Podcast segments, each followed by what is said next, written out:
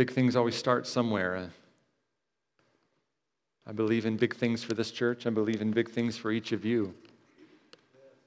I'm believing big things for the Lewises. It's also fun whenever people are unsuspecting and God calls their name and it surprises them. You know, what's beautiful is that Jonathan has not been on a he's not been on a youth pastor career track, you know. Those are the best ones, is the ones that God raises up and puts a calling on them and says, I want you to serve in this area. So I'm excited to see. I'm excited to see what God's going to do through many of you. Many of you are unsuspecting. You all, and God's going to get a hold of you, and God's going to put something inside of your heart that's going to be unshakable. He's going to raise you up, and we're going to have healers and preachers and pastors and teachers, evangelists. We're going to have prophets that are going to be raising up from King's Church. The ones that never thought that they could serve the Lord in those ways, God's going to do it. So, beginnings. I love beginnings. We're going to look at it. We're starting a series this week called The God That Shakes the Mountain. It's going to be four weeks starting now. And it's going to be a sort of a, a, a, a, look at the beginning of the people of Israel, the beginning of God's plan of redemption in the world. So this is a, a little bit of a little bit of Old Testament history, but we're not going to really deep dive into the history part. We're going to really just focus on one event that happened on a mountain in the Middle East thousands and thousands and thousands of years ago because I believe that this one encounter, these just few verses, these serve as the hinge pin, these serve as one of the keystones of our entire faith because it gives us a glimpse into what God wants to do, what I believe He wants to do in the heart of every believer. You with me on this? So, um, if you have your Bibles, go ahead and flip over to Exodus, uh, the book of Exodus. There's a myth in the church in America that forgiveness is really what our faith is all about. And heaven is really what it's all about. Anybody, you know what I mean by that? That, that the whole point of the Christian faith is to get forgiven of our sins so that what? We can go to heaven.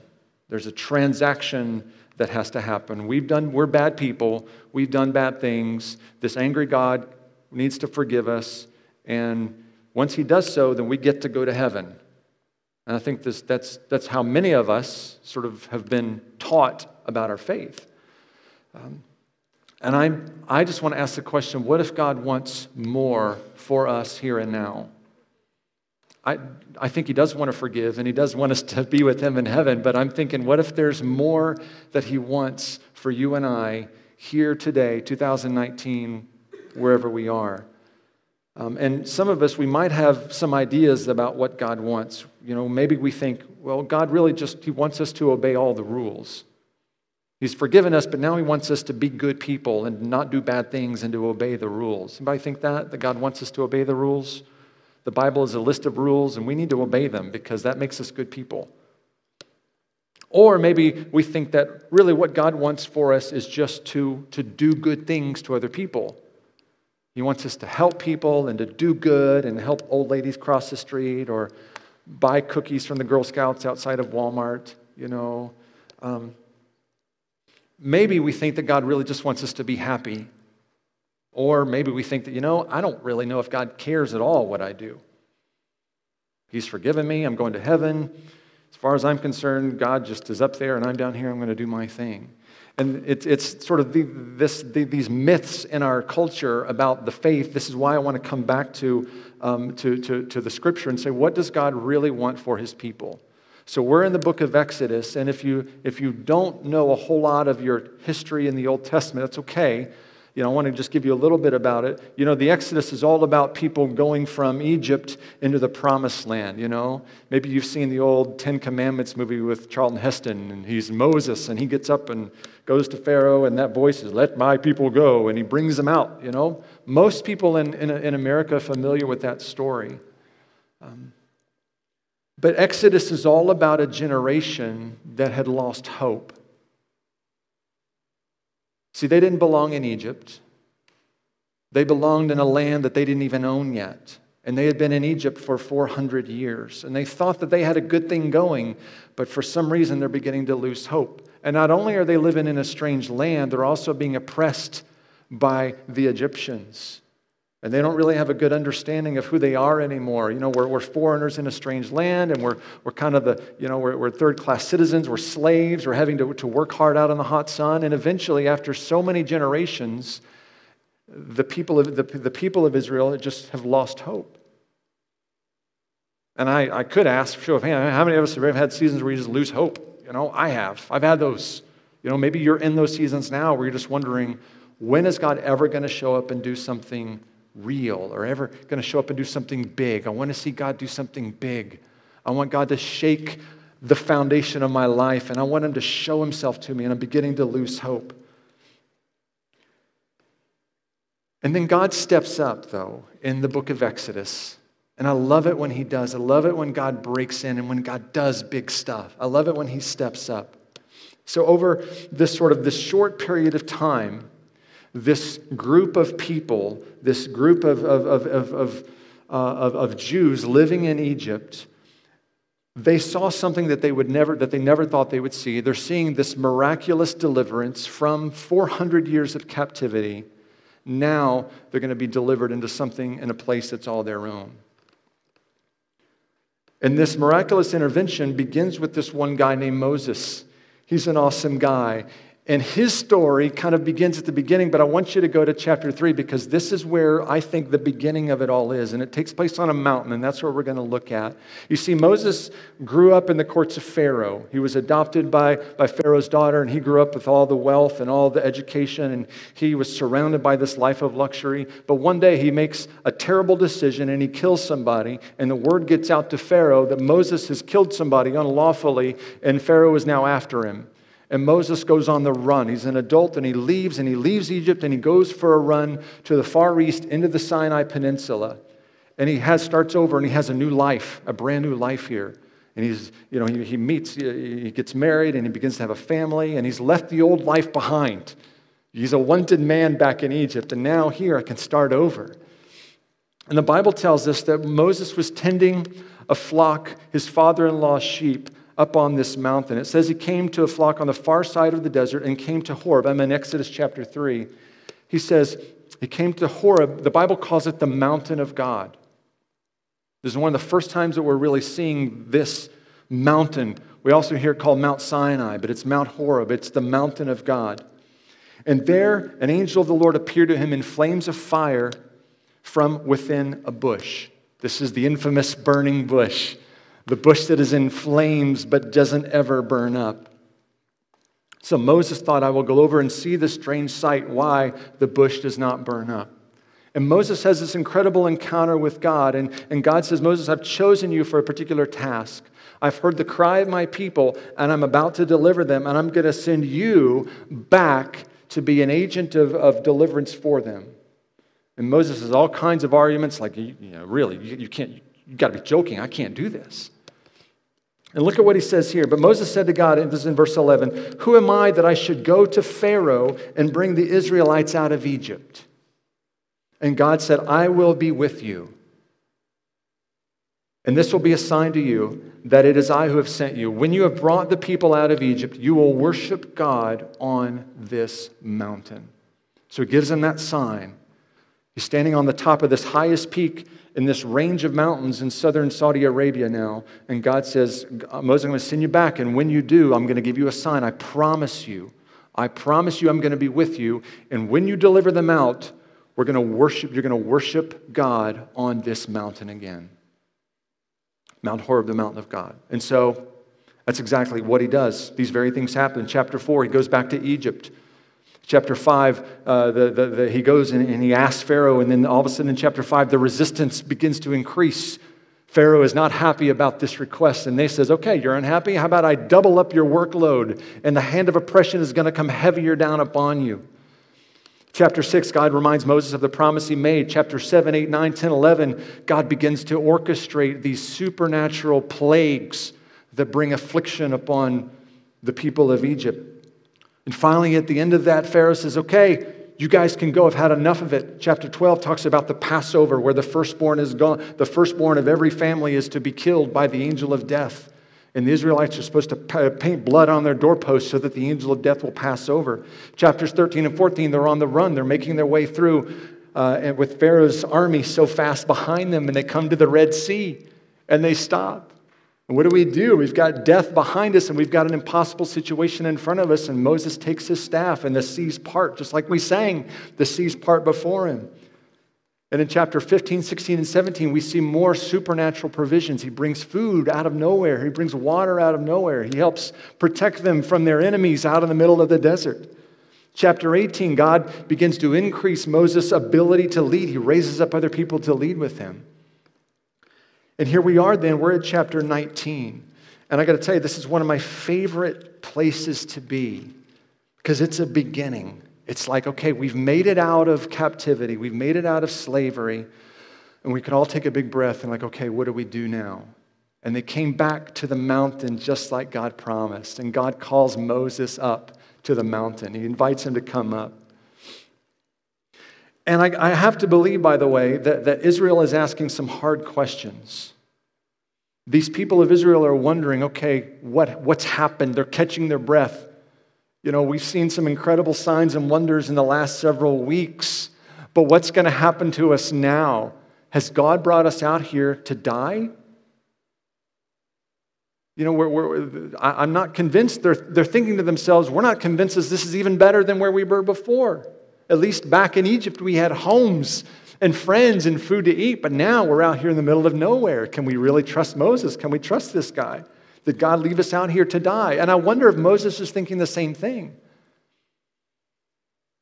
What does God have in mind? We know he, we, we, we know he promised to bring us out to deliver us, but what's he going to do? What's he going to say? And he calls him up to the mountain. And this is what he says. And here, these, these next two verses, these are where we're going to be for the next four weeks. All right? So I promise this is, this is going to be exciting, not because of anything great I'm saying, because I, I believe that the Spirit is going to show us the heart of the Father and it's going to make. So let's read this together. Exodus 19, beginning, well, let's begin at beginning at verse 1. I don't think it's up there, but I'll read it anyway until we get here. In the third month after the Israelites left Egypt, so three months later, on the very day they came to the desert of Sinai. After they set out from Rephidim, they entered the desert of Sinai, and Israel camped there in the desert in front of the mountain. What was the mountain again? It's Mount Horeb. It's where, it's, where, it's where Moses was just a few months back before, tending sheep before his life got train wrecked by God. And all of a sudden, now, sure enough, just like God promised, the people are here. They're camped at the base of the mountain. They're in the desert, gathered below, but here is the mountain of God in front of them. Then Moses went up to God. He's been on this mountain before. He knows the way, he knows the path. Can you imagine him walking up here after this? Imagine him walking up, okay, this is, you know, the path leads all the way up. And the last time he was here, there was a burning bush. How is God going to appear to him this time? Is it going to be another burning bush? Is it going to be something else? It doesn't tell us. But God called him up from the mountain and said, This is what you are to say to the house of Jacob and what you are to tell the people of Israel. And God knows that everybody's waiting for an answer. Everybody's waiting for what's next. And Moses is waiting for what's next. And God says, Here's what you're going to tell everybody. Verse 4 You yourselves have seen what I did to Egypt, how I carried you on eagle's wings and brought you to myself. Moses, haven't you seen it for yourself? Didn't you see, Moses? How I turned the river to blood?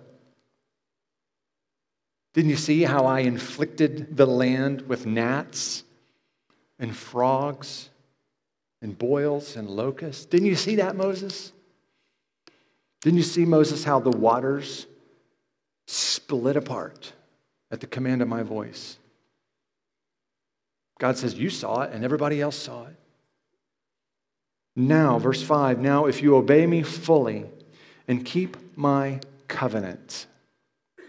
If you obey me fully and keep my covenant, there's a condition here. Then out of all nations you will be my treasured possession. Although the whole earth is mine, you will be for me a kingdom of priests and a holy nation.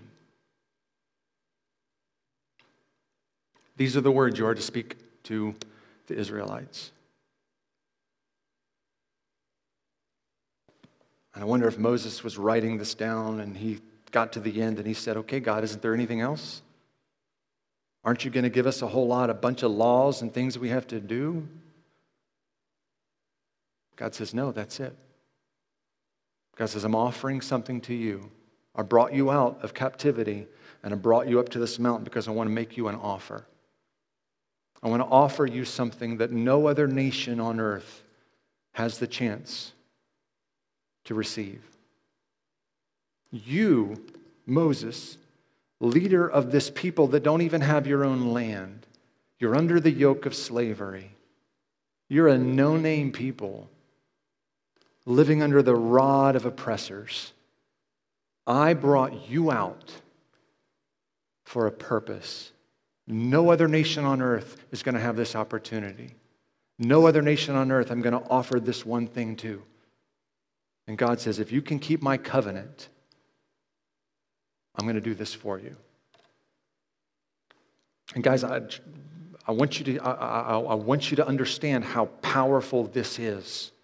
Because we, King's Church, you and I, we are in this lineage of the people of God. This is our story. This is our story. The same heart that God had for Moses and for those people is the same heart he has for you and I. And when we know, we know because the Bible talks about it all throughout, even in the New Testament, we know that Exodus is not just ancient history, it's also a snapshot of what happens in the life of the believer. You guys know this, right? It's like a big, awesome historical picture of what happens in the individual heart. God calls us out of bondage. Anybody been in bondage before? Anybody been in slavery to self, to sin, to any of those things? Yep, okay, I have, right? God calls us out of our slavery to sin, and He wants to do something in us. He doesn't just want to bring us out and leave us out in the desert to fend for ourselves. This is the point I'm making right here. We're not going to be long on this. He doesn't bring us out of captivity and just leave us alone. He doesn't just save you from your sins and leave you alone. He wants to do something in you and for you and through you. And He's got a place for you over here, and He's moving you that direction, but you need to know that God has this incredible heart to do something for you. And it's found right here in the verses that I just read. And that's what we're going to look at in the next four weeks. If you keep my covenant, I want to tell you what these three things are, and we're going to spend the next three weeks looking at them. If you keep my covenant, we'll talk about what covenant means, but covenant is a promise. It's this relational promise with one another. And you what it doesn't say? God doesn't say if you keep my law. God doesn't say that if you obey everything perfectly. He says if you keep my covenant. Covenant is a beautiful word. In a covenant, both parties are giving of themselves 100%. You need to know that about God. God doesn't give 50% of himself to you, God offers all of himself to you. And he says, Israel, if you can keep covenant relationship with me, three realities are going to be manifested in your life. And I think this is going to be true of you and I, and that's why we're going to spend a month looking at these. The first is this God will give you a new identity. He says, the first thing he says is that if you do this, you will be what? You will be my treasured possession. That's a new identity that he's going to give to these people. They've not, had, they've not been anybody's possession except for the oppressor. And God says, No, you're going to be mine. I'm going to make you my own. I'm going to adopt you. You're now going to be known as the people of God. That's the first thing that he gives. The second thing that he's going to give them, he's going to give them a new character. He says, You will be for me a holy nation. Holy means set apart. Holy means different from the rest of the world. Holy means pure in character. God says, I'm going to make you, you're not this way now, but I'm going to make you into a holy nation. He's going to give a new character. And the third thing he's going to give is a new destiny. He's going to give a new destiny. They are to be a kingdom of priests. God's plan with you begins with salvation, but it doesn't end there. He's got three new realities that he wants to introduce to you. I believe in the Christian life. He wants to introduce to you a new identity. We'll talk about that next week. What does it mean that we're God's treasured possession? What does it mean that we're sons? What does it mean that we have a spirit of sonship? And why is that so important that that's the foundation for everything else? He's also going to give us a new character. What does it mean that he wants us to be a holy nation? He wants us to be a holy church. He wants you to be a holy family. He wants you to be a holy individual. What does that mean? How can my character be holy? I don't feel holy. I don't act holy sometimes. What's God going to do? How is He going to form this character inside of me? We'll look at that in a couple weeks. And finally, He's going to give us a new destiny. He says we're called to be a kingdom of priests. You know what priests do?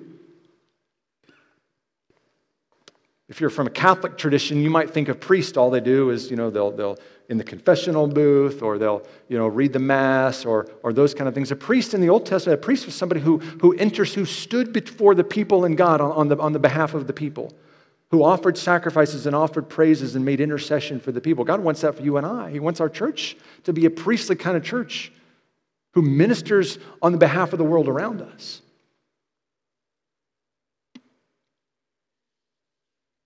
New identity, new character, new destiny. We're going to look at these in the next three weeks. But I want you to just begin to prepare your hearts and say, Lord, there is more for me than just my salvation. There's more for me than just forgiveness and going to heaven. There's a deeper reality that He wants to do. Amen. Hey, stand with me if you would. I know this was a little short. Our time was a little, uh, a little long because of some of the other things. I want to lay this foundation because we're going to jump in next week and look at this. I got some things that I'll, I'll want to share with you in the weeks to come. Let me pray over us. Uh, Anthony, where are you? Come on up, and let's we'll, we'll have some ministry time here at the end as well. Um, I have some words of knowledge, but I want to pray over us first, and then we'll move into this. So, Father,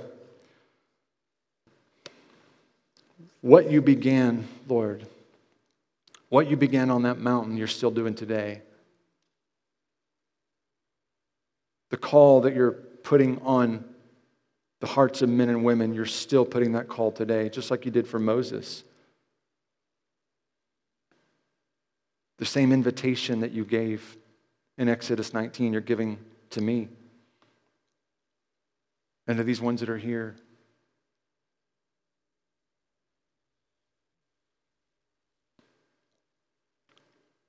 Lord, many of us have seen what you've done on our behalf.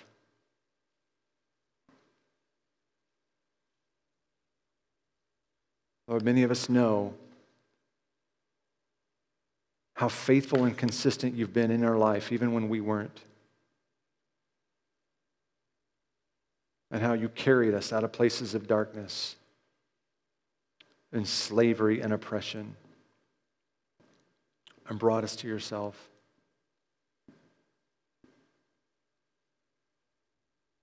So, Father, we're on this mountain now with you. We're hearing your invitation, we're hearing your words. And you're offering us something, Lord. Father, by grace, we say yes. By grace, Lord, we say yes. We want to receive all of the realities that you have for us, Lord Jesus.